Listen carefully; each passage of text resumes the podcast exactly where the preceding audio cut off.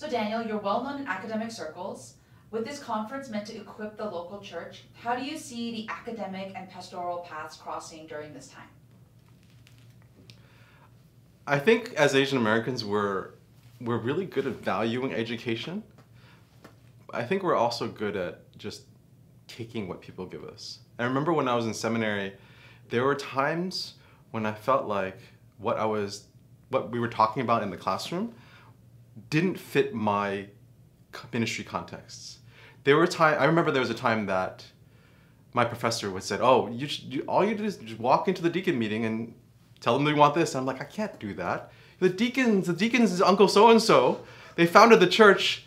My dad's age. I can't do that with them. And so I think a lot of times when for for Asian Americans when we go to seminary, we we go thinking that we're gonna already have to swallow the meat and spit out the bones, and say there's gonna be things that we are not um, that we're not. It's just not gonna help us at all.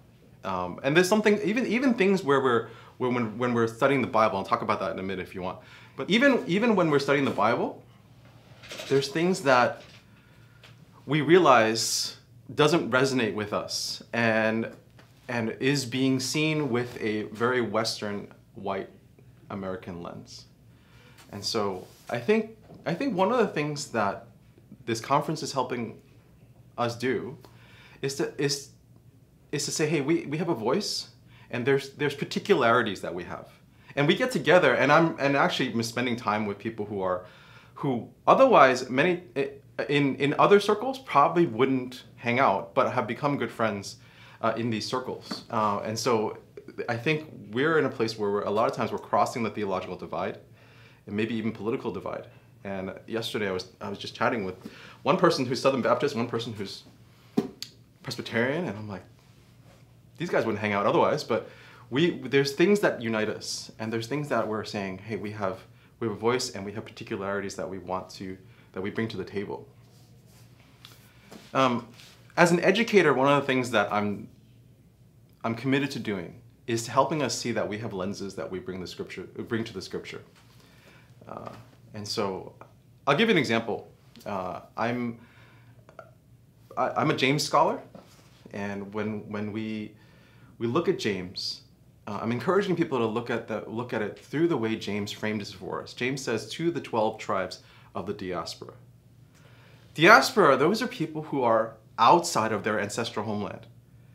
And when I, when I, when I read that, I hear immigration. I hear marginalization. I hear racism. I hear refugees. I know something about that. And let's talk about that. And so when James says, consider pure joy when you face trials of many kinds, what kind of trials do you think they're going through? Because they're minorities, because they are because they are different than those around them. Maybe they're different because they're different because they're Jews. Maybe they're different because they're Christians. But when we when we bring our lens to that and say, okay, these are things that stand out to us, it might be different than things that stand out to white people. And I think that that um, that uh, that shows that we have some particularities that we we come to. So um, I was talking about culture, the the culture during Bible times and uh, modern culture as well, and how uh, and how we need to be able to understand how the Bible fits into both of those contexts. So in seminary, Asian Americans seem to be overrepresented as students, but oftentimes underrepresented as faculty. Um, what do you think Asian Americans can do, um, and you know, what are the potential dangers of if that continues? we're really good at we're really good at deferring to the experts that there's a distance between us and them whatever the experts are. We we send our kids to to the best piano teachers or the best SAT tutors and things like that. And we, we, we approach we approach I think we approach the classroom that same way. And so I think there's I think there's a, a reluctance for many Asian Americans to think about academics and to think about um, think about being a scholar and being a being a teacher because they don't see themselves in that way. We don't see ourselves that way. There's a distance. Um, and so I'm still getting comfortable with the idea um, that I'm, I'm here to serve the students and to equip them and so on.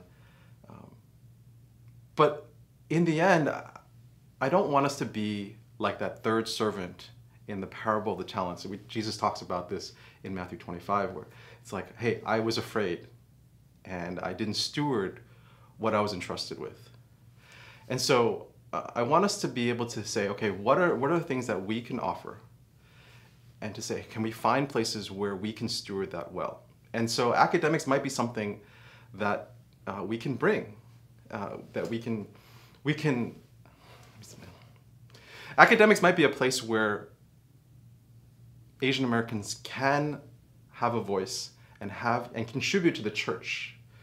Um, so uh, another thing that we're realizing is that uh, is that because of a value in education, a lot of our churches are still requiring uh, a master's degree from seminary. A lot of churches uh, outside the Asian American circles are not. They, they, I think there's a there's starting to be this general distrust of seminaries, but also saying, well, we have our own training programs. Um, and so if if we there's if there is a disproportionate amount of Asian Americans in the student bodies, I think that gives us opportunity to say, hey, can we can we have contextualized teaching as well? Um, so, for example, in, in church history classes, are we talking about the history of the Asian American church? Are we talking about the? I mean, because I don't, I don't remember. I don't remember in in my church history class even talking about the African American, uh, historically black church. Forget about the Asian American church. And so, if we're gonna if we're gonna be, as you say, overrepresented, then uh, can we start asking? Can we say, hey, can can we is are there are there places where we can we can receive training that's a bit more contextualized to where we are. Sounds like a tall ask. um, so you, you talk about like that deferring to experts thing, and I feel like I see that a lot, even local church bodies, right? Like, oh, what pastor's gonna come, right? Right, right? Like, like is there an elder here? Like, we can't do a prayer meeting without an elder. It's like, I think you can, right? Like, how do you kind of how do you kind of talk to Asian American churches in trying to shift that culture to say, you know, education is important, but we don't need this experts only mentality? I'd say one of the things that we need to remember is the universal priesthood. What the Bible teaches us about every believer, every follower of Jesus is a priest, is someone who can minister. And so that might start with little things. Like if it's if it's a if it's a birthday party and a, and a pastor's there, you don't have to ask the pastor to pray. Come on, you can all do it. I mean, this, this just little things like that. I feel like that's that's like an Asian church thing, isn't it? Um, and so, and and so there, I think I think we need to move our paradigm that way and just remind remind each other, hey, you can minister to me, I can minister to you. Um, I think another thing is stewardship and you know and being able to know what your gifts are and be able to to use that to serve others and so and so i think there's i think there's a certain amount of hesitancy and reluctance especially for the gifts that are more prominent in people's eyes and so uh, but I, I want to move people in a, in a, in a, in a way that helps, helps us all understand hey, you're gifted with this. Maybe you're gifted with teaching or administration or leadership. Um, how would you steward that to serve other people? And don't think of it as promoting yourself. And of course, you're gonna, you're gonna. Um, there's there's times that you are tempted to promote yourself. I think we we we might feel that temptation. and check yourself. At the same time, you have something to steward, and and the Lord has given each of us a certain amount or certain, uh, certain gifts uh, to use to serve others. How are you using that? Are you using that within, uh, within your circles?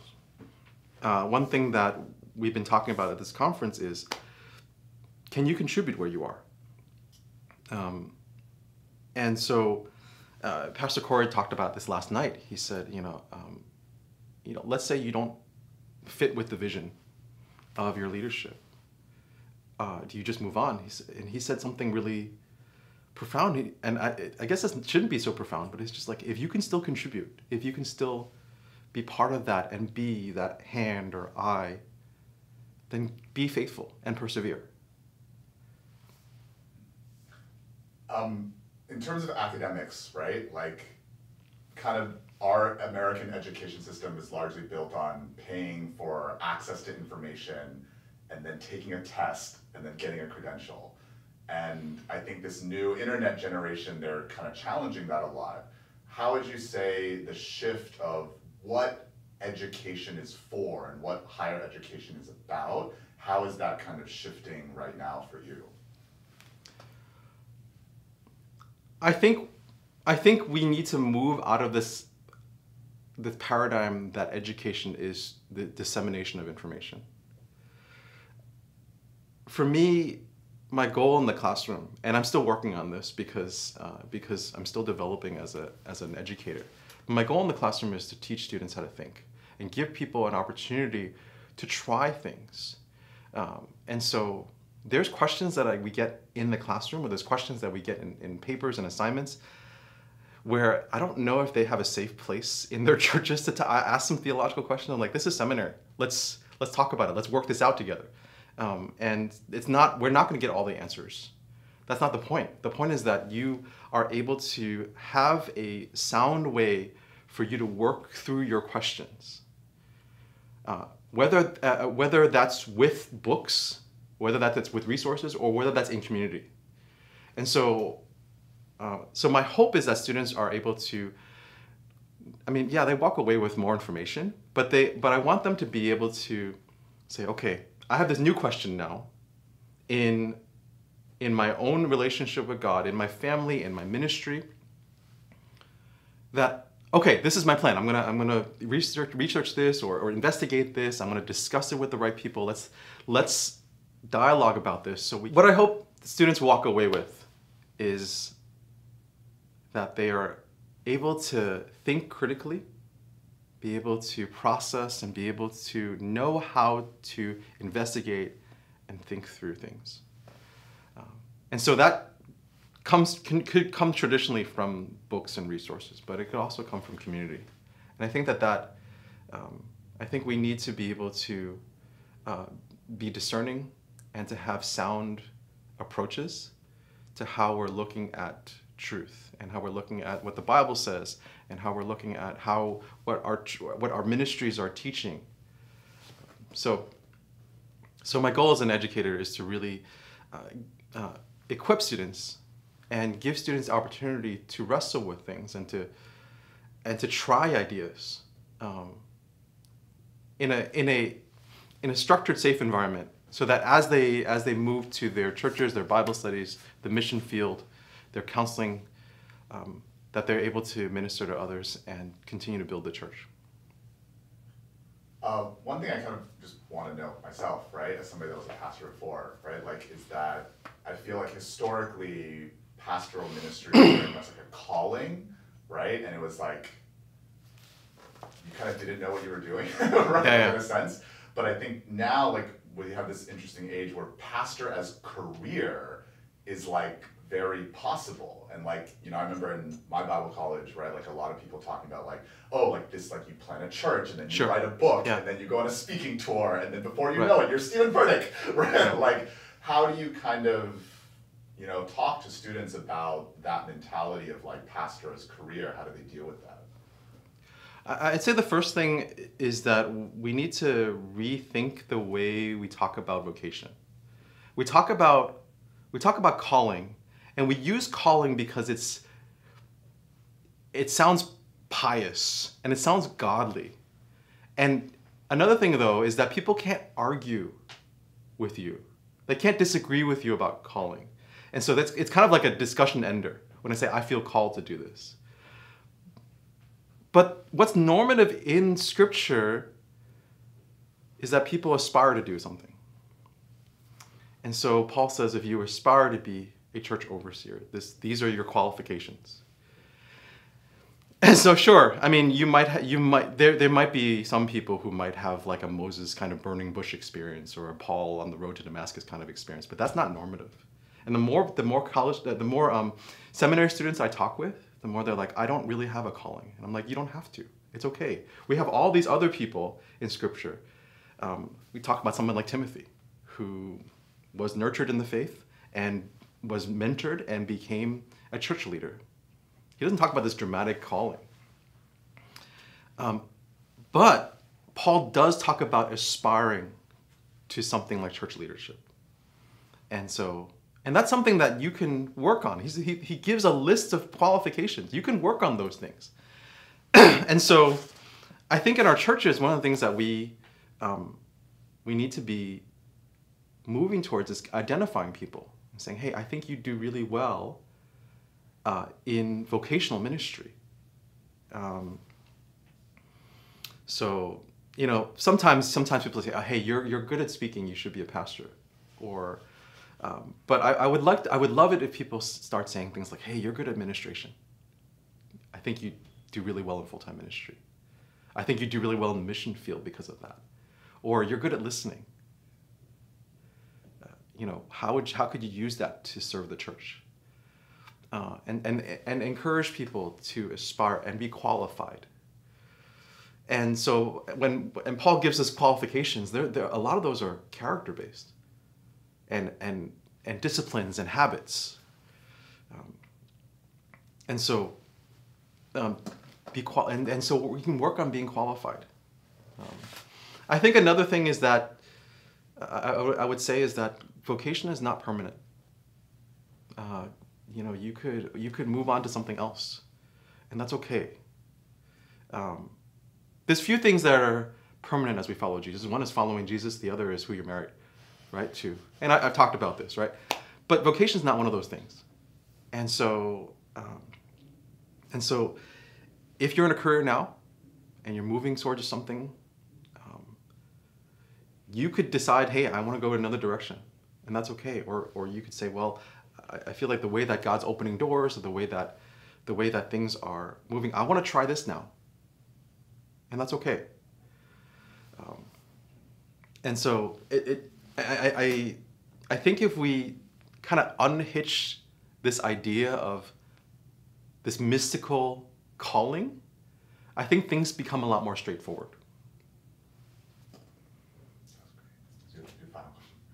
Uh, last thing I always ask is, is there something that um, that we didn't cover that, but that you would like to share uh, based kind of on the themes that we've talked about? It can also be no, but it can also be yes.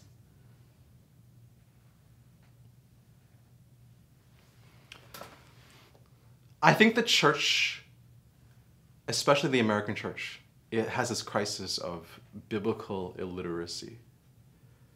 We kind of had general ideas of what the Bible says, but I, I, people seem to be less knowledgeable of what even the text says. And so, uh, so I, I would encourage everyone continue to be in the Word, continue to study scriptures. Uh, and there's so many things that become clearer as we understand what the Bible says. As we move forward, as we move on with that, um, that brings us to places where we are able to love God more, grow closer to Jesus, and to love other people. Um, another thing I would say, uh, another thing I would say is that we, we, we, we need to become better at exegeting ourselves, not just the scripture, but exegeting ourselves, knowing what our tendencies are. And that could be culture, it could be temperament, but the more we know ourselves, the more we realize oh, hey, I'm I have a tendency to do this, or I'm gifted at this, or I struggle with that. Um, I think that makes us more effective at loving God and loving others when we know ourselves well. And it might seem selfish, right? Um, but you know, and there's there's there's, there's like personality inventories you can take, um, and there's there's books to read, but in the end, I, I think I, I think what serves the followers of Christ well is knowing yourself well, and th- th- those are all tools that you can know yourself better as you as you see how that relates to how you're serving God, how you're serving others. Um, so, uh, so one of the things I do in my uh, in in in the classroom is encouraging students. Hey, think about your culture. What kind of culture do you come from? Not, not I'm not just talking about ethnicity. I'm talking about like the culture in your house or the culture in your workplace. Like how are you shaped? And does that affect the way that you see scripture? Does it affect the way you see God? Does it affect the way you minister to others? Um, Self awareness uh, really goes a long way in being a, in being a follower of Jesus.